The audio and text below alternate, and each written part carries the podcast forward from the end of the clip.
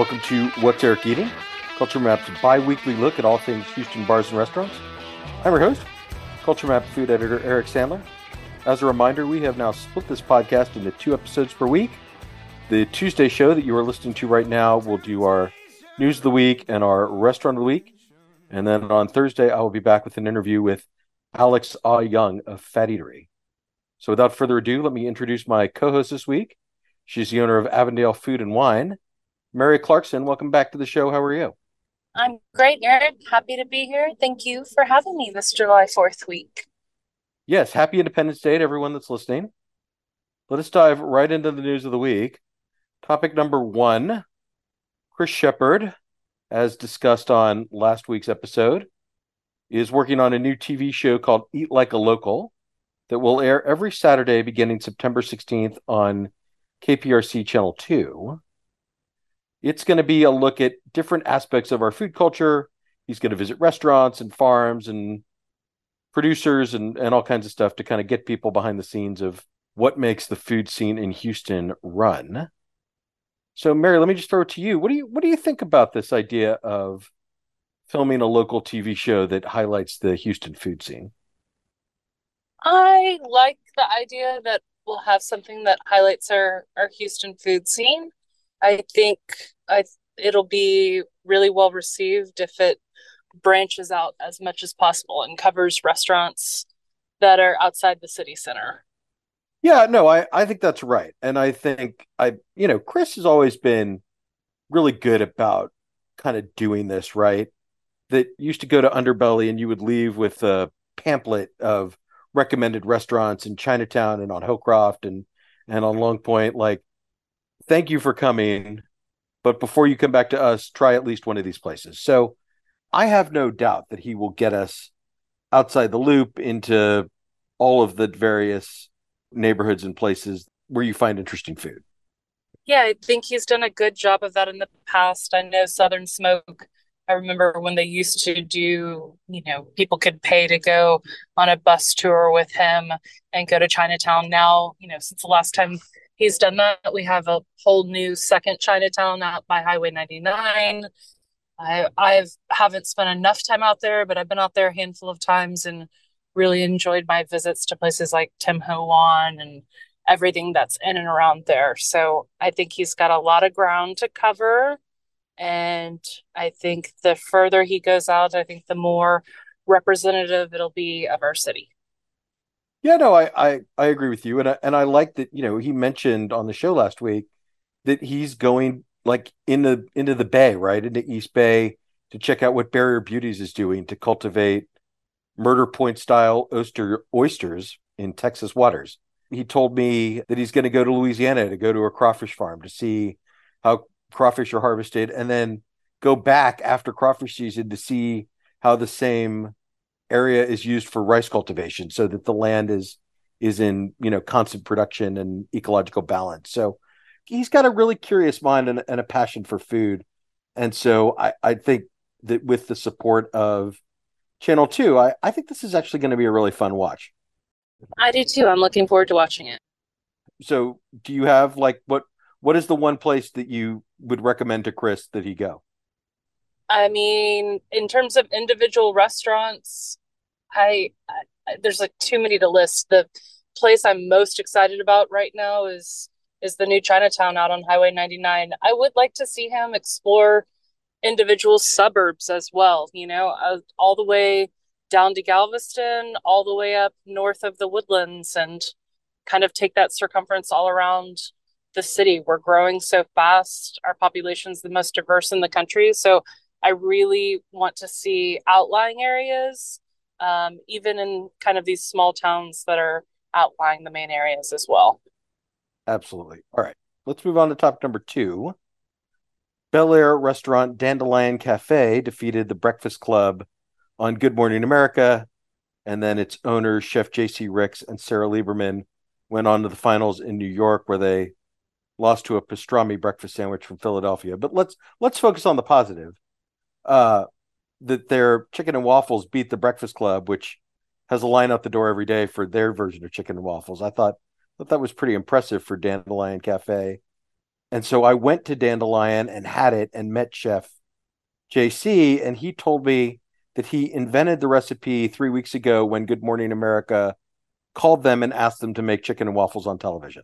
So I I I just thought that was sort of astonishing and and full credit to to the team at Dandelion for pulling that off. Yeah, I think it's wild that the restaurant can be selected to compete in a competition like this and wasn't even a mainstay of their menu, especially going up against somebody like the Breakfast Club. Um, kudos to them for bringing press to Houston. And I'm curious to see if they'll stick with having this item on their menu or if it's just for the short haul. What do you think? Yeah, I I don't know because he said that they don't have like a full size deep fryer at the restaurant. That's not there's not room for one in the kitchen, so they've been using kind of a, a tabletop fryer and trying to kind of limit the quantity of you know the number of orders that they prepare and serve every day. So I I don't know like if they had won in the finals in New York, then I think they would be stuck with serving this forever, right? Because now you're the chicken and waffle place. Uh, but I, I do think they should probably keep it going for at least, you know, a couple of weeks until some of the hype dies down. Because you know, you might as well, you know, get them in the door for chicken and waffles, and then sell them on your regular menu and the, you know, the egg dishes and the panini and all the other stuff that they they've been doing since uh, 2016. Yeah, I think if they can offer this for as long as they can, that's a good way to capture new uh, clientele and draw more attention to their restaurant, which is exciting for a small business like this. Right. Speaking of speaking of drawing new attention, it's it's kind of a poorly kept secret, or or maybe it just it hasn't been officially announced, but they're they're working on a new location in the Heights. Uh, what what do you think about Dandelion Cafe heading north? I think the Heights is one of the fastest growing uh, markets for new concepts in Houston. It's crazy to me the amount of density that's come online in the past few years, with a lot more to come. And um, I think it's a, a, a good location. There's a lot of other concepts that are about ready to pop up on White Oak. Some of them have been publicly announced, some of them haven't. And yeah, this is the hot spot of Houston.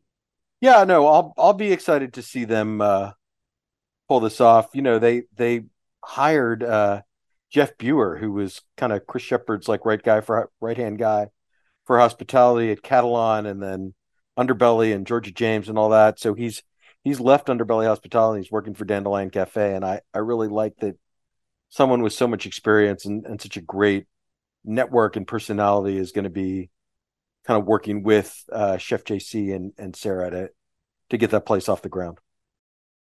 Yeah, I'm excited for any. You know, it's curious to me when restaurants grow beyond their initial concept into others and how they choose to do that. I think they've lined up a smart team to do so.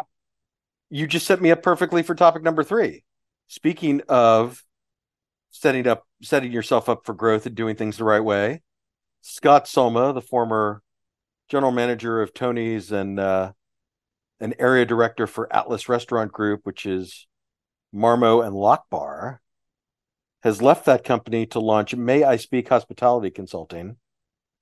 Mary, you obviously have known Scott for a long time. Your your business partner, Chef Olivier, uh, worked at Tony's before you guys opened L'Olivier, which evolved into Avondale Food and Wine. So let me just ask you, I mean, who what what sort of client would you recommend talk to Scott about this new venture of his? So my first question is to you, is he consulting on you know, kind of like how one of my former GMs, Sebastian Laval, is consulting? Is it helping to open concepts and get them through their, you know, initial opening period and whatnot? Or is it more of finding restaurant locations? Because I have different opinions about both. Well, I, am going to say, I think his preference, based on our conversation, is to get in early in the process, site selection, construction management, and then kind of you know training materials and get you maybe to opening or just past opening. Got it. So I, there's a lot i would say i think he has the experience to be very valid in doing this. I would also say the field is rife with competition of kind of a younger generation of people that are doing this people like sebastian. Um, so there's a lot of consulting clients out there or consult consultants searching for all of these same consulting clients, whether it be on the beverage tip or on the front of the house or back of the house. So he's really going to have to set himself apart. Uh, you know, he worked for Tony Vallone for a long time. That's a lot of experience, but there's not a lot of concepts like that around anymore. He also worked with Marmo, and I did I the group behind that. I do think there's a lot of out of town and out of state operators coming to Houston, and I think that's where he would be um, best served, probably. Right. No, I I agree with you. I I think his ideal clients are people like Atlas, out of town restaurant groups that are looking to establish a presence in Houston and are primarily interested in opening in these big mixed use developments like River Oaks District, uh, where Loch Bar is, like the Montrose Collective, where Marmo is, and they need some, you know, a Sherpa who can kind of guide them through local regulations, vendor relationships, picking the right contractor, the right interior designer, all of, all of those things. And, and you know, because the the counter example is you know, they opened Vallone's in, in Gateway Memorial City, you know, this luxury steakhouse at, at at a time when maybe that that development wasn't quite ready for prime time, as opposed to River Oaks District and the Montrose Collective that have been, you know, really busy basically since the first places opened their doors. So, kind of knowing Houston well enough to say to an out of towner like, you know, here, like, open here, not there you know, this is a good deal. This is a good developer. They have a good reputation. I, I think that's where Scott brings a lot of experience, and and that that's who I imagine he's probably going to be working with. Yeah, I think as long as he sticks to the consulting on front of the house and and staffing side of it, um, I think he'll do well. There's so many commercial real estate people that are very experienced in restaurant location and stuff like that. So I think it'll be hard for him to compete with that kind of group of people, but he's got a lot of experience. It's valid. And, you know, if he works his book of contacts, which he's got a lot of, I think he'll do great. Absolutely. All right. Mary, I'm going to say that does it for the news of the week. We'll be right back with our restaurant of the week. Stick around.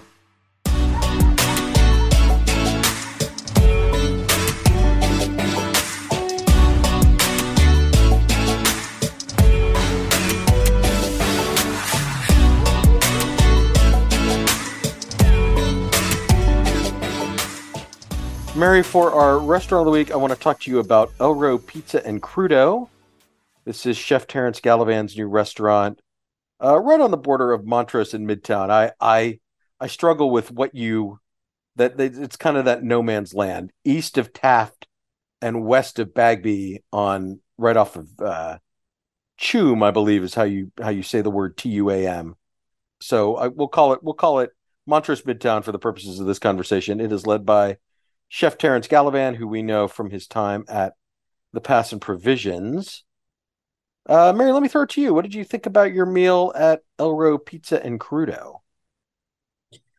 I think this is going to be the sleeper hit restaurant of 2023. I it's a lot of people have been waiting for this restaurant to come online for a while. I know Chef Terrence has for sure it offers a lot of charm that a lot of the new restaurants you and I go to lack. Uh, it's in an old house.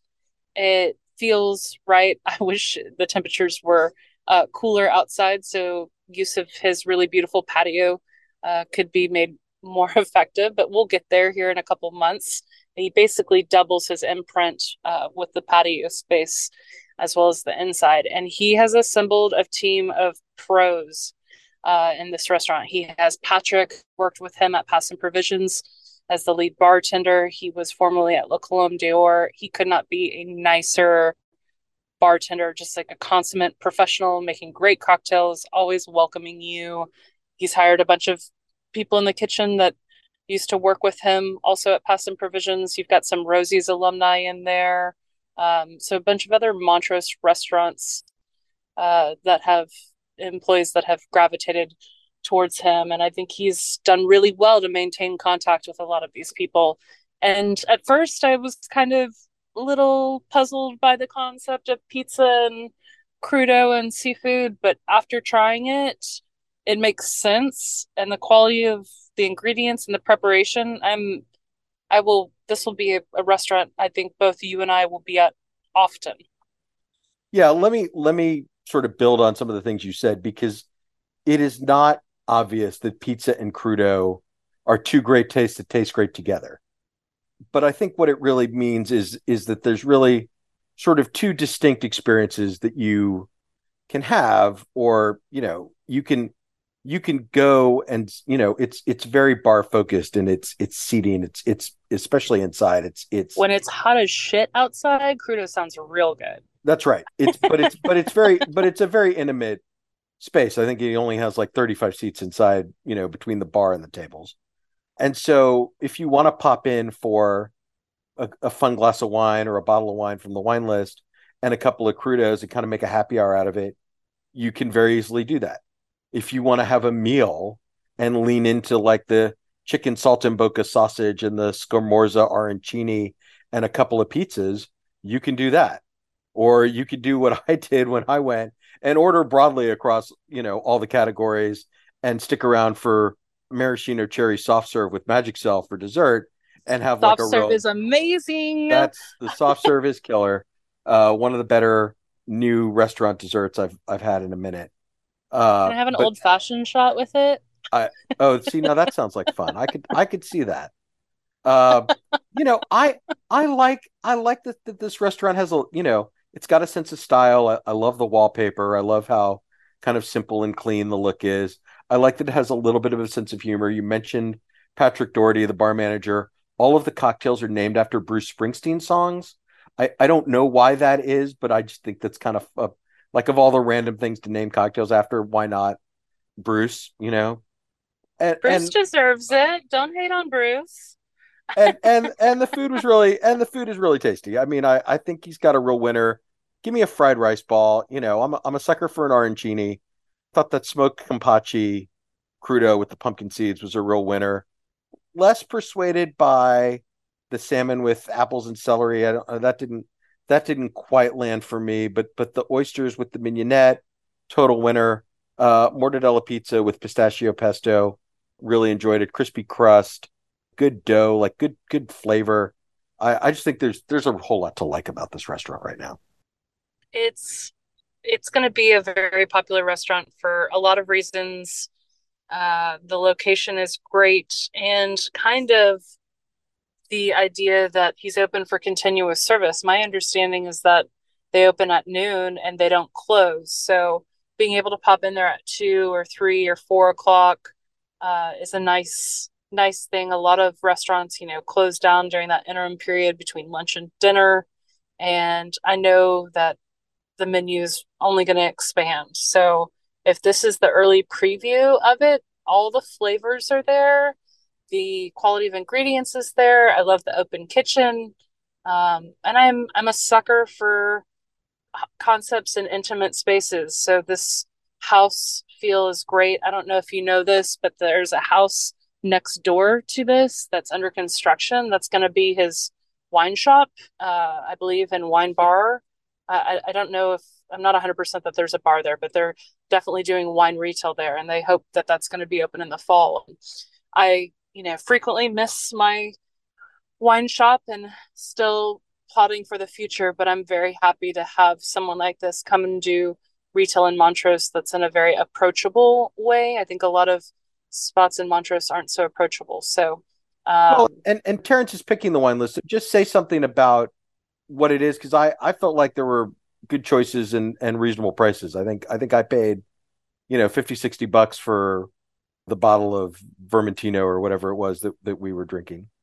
I think his pricing for on premise is right. I mean, you know, if people want to go highbrow and go spend a bunch of money, there's tons of places you can do that. But if you're going to have a concept like this that's casual and you want people to come back time and time again and feel like they're getting some value, then you need to price accordingly. So I don't think I'm trying to think. I don't think any of his options were over 75.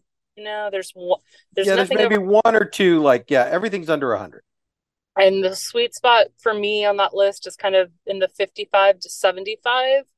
uh, region, I mean, it's pizza, y'all. So like most people don't want a super super expensive bottle. They've got a bottle of Barolo that's 99 bucks, the Giacomo Fenocchio and that's delicious. But yeah, you don't have to spend a t- ton of money here. You also have beer, you also have cocktails, and you also have after dinner drinks that are uh, thoughtful. He's got Amari on the list, which I thought was a nice touch. Um, you know, having a nice Montenegro or Nonino is a good choice. So I think the pricing's right. If you go too highbrow, then people will come and check your box once, but they're not going to have it in their regular rotation. So, uh, smart on the pricing. I'm looking forward to seeing a more expansive list. I know they don't have a lot of storage here right now, so we might have to wait uh, until the wine shop opens. But very excited to have this in the neighborhood. Yeah, no, I I agree with all of that, and and you know I I had kind of a you know, I had I had a, a wide ranging dinner there where we we tried a bunch of stuff as I mentioned, and um, but I but I'm with you. I mean, I like that it's open for lunch. Uh, I like that it's open late. I I can easily, you know, as as Felice likes to say, I am a pizza guy, and I like trying all the new pizzeria options. This is a slightly fancier pizza, right? Like this is more about, you know, an individual sized pie that you probably, I mean, two people could split a couple of them. I think would kind of be the move. Uh, it depends but, which ones, because some of them are are wonderful, but they're rich, right? But yes, right. two people could split a lighter one and a heavier one. Right. I think I think that's kind of the move. And and again, it just depends. Like if you get a bunch of the the appetizers, maybe you only want one pizza depending on your mood. But I, I think the you know, I would say one or two crudos, one small plate, and a couple of pizzas, uh, and a bottle of wine would be a really nice dinner at Elro and it'll run you it'll run you probably you know 100 125 kind of that kind of ballpark which these days for for the quality what you're getting I think is pretty reasonable. His pizzas are priced right. They're 19 to 24 bucks. Most of them are 19, 21, 22. And I don't know about you, but I've looked around. Everything is so much more expensive than it used to be. And I sound like I'm not bitching. It's just an acknowledgement of our new reality. But seeing pizzas around town for 30 bucks, I'm like, are you kidding me? In some circumstances. So I like that he's kept his pricing affordable affordable and the size of his pizza isn't isn't tiny, right? It's not huge, but it's like it's a fair amount for a fair price, and that's all you can ask for. Yeah, I, I think that's right. I mean, if you look at kind of the the Neapolitan pies at Pizaro's, which is not far from there, they're all in that 20 plus range. They're a little bit larger but they're still kind of a personal size. And so Elro's pricing, I think, is competitive. The quality of ingredients is good. Like I said, the dough tasted good. It was it was nice and crispy on the bottom. So, you know, I, I think there's a lot to like here, and and I definitely look forward to my next meal there. Me too. I'm very excited to have this be a regular spot. All right. Mary, I'm going to say that does it for our restaurant of the week. Thank you very much. Wait, you're not going to compare to Angela's? oh, I didn't know if you would want to. All uh, right. Yes. No, we can do that. Mary, many times on this show, you have said that Angie's Pizza is the best pizza in Houston. So, yes. Anywhere. So, so, so, how does it compare for you to Elro? Okay, so, uh, lawyer brain me is gonna like definitely like it's gonna be a caveat. So, when Angelo had the wood fired grill that he had made for him and he brought down here from LA, that is the best pizza in Houston. My understanding is that oven is no longer. So I don't necessarily think it's the best without an oven like that. But when he right. opens the, the Angie's pizzas that he's serving at How to Survive, uh, How to Survive right now are not made in that oven. So it's a different, yes. it's a different, and it's a different style. It's it's not that kind of neo Neapolitan. It's a, it's a bigger New York style slice. It's a different. Yeah, which there's no shame in that game. No, they're good. I've had it. It's good. That's just not my personal cup of tea. Mary, I'm going to say that that does it for the restaurants of the week. Thank you very much. You're welcome. And that does it for this episode of What's Eric Eating. Come back Thursday when my guest will be Alex Ah Young of Phat Eatery.